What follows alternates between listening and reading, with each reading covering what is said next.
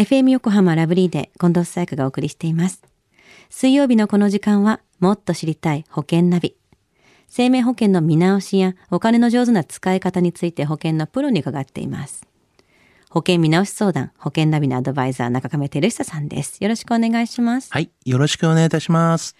中亀さんは剣道をずっとやってらっしゃいますよね。夏休みは教えに行ったりとかされるんですか、あ、そうですね。夏休みはやっぱりあの、子供のこの剣道大会とかが結構ね、多かったりとか、うんまあ、付き添いにね、応援に行ったりとか、うんあとは審判をね、こうやったりとか、おーあの、そういうのにはよく変われていってます。はい。ずっとやっぱり触れているものなんですね。そうなんですね。さあ中上さん今週の保険の話は？今週はですね、条件付きで、まあ、一般の保険に入れるケースについてのお話をしたいなというふうに思いますね。条件付き。はい。はい。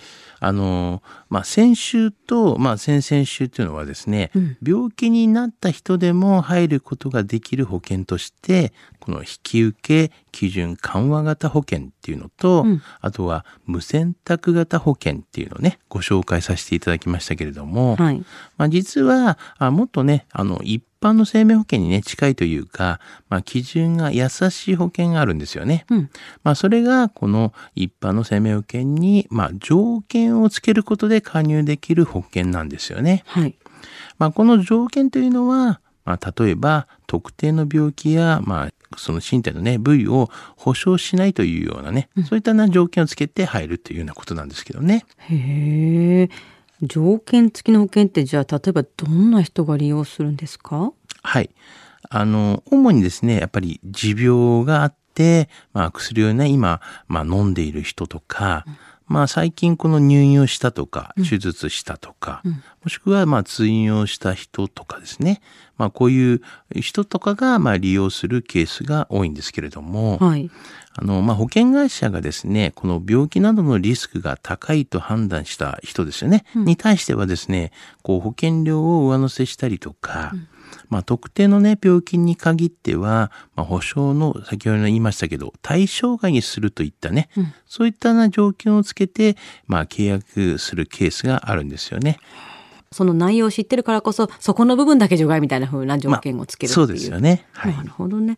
この条件っていうのは保険会社によってももちろん違いはああるんですよね。はい。あの、もちろんね、あの、ありますよね。うん。まあ、なので、やはり保険会社のね、こう、比較検討っていうのはね、はいやはり大切だと思いますよね。そうですよ。差が結構出てきそうですよね。うん、やっぱり条件とか、こういう保証はいいよとか、はい。ああとは保険料も違いますし、うんうんだから A 社で良くても B 社はダメとか、はい。B 社でダメなんだけど A 社はいいよとか、カバーしてる部分がちょっと違ったりとまあ、か。そういったね違いがね結構あるので、はい。だからまあ皆さんリスナーの方、まあ、入られる方がうんこういう病気だよって言った時に、A 社はダメだけど B 社でいいよっていうこともありますしね、はい。うん条件付きでっていうことがありますから金額とかもね、ちょっとずつ違ったりすると、比べるのも大変そうですね。そうなんですよねだからまあちょっとねこういう比較というのはうん大切ではないのかなというふうには思いますけどね。なるほど。緩和型だったり、無選択型だったり、条件付きだったりっていうのがあるんですねそう。なんですね。じゃあ今日の条件付きで加入できる保険のお話、知得指数は？ズバリ97です。はい。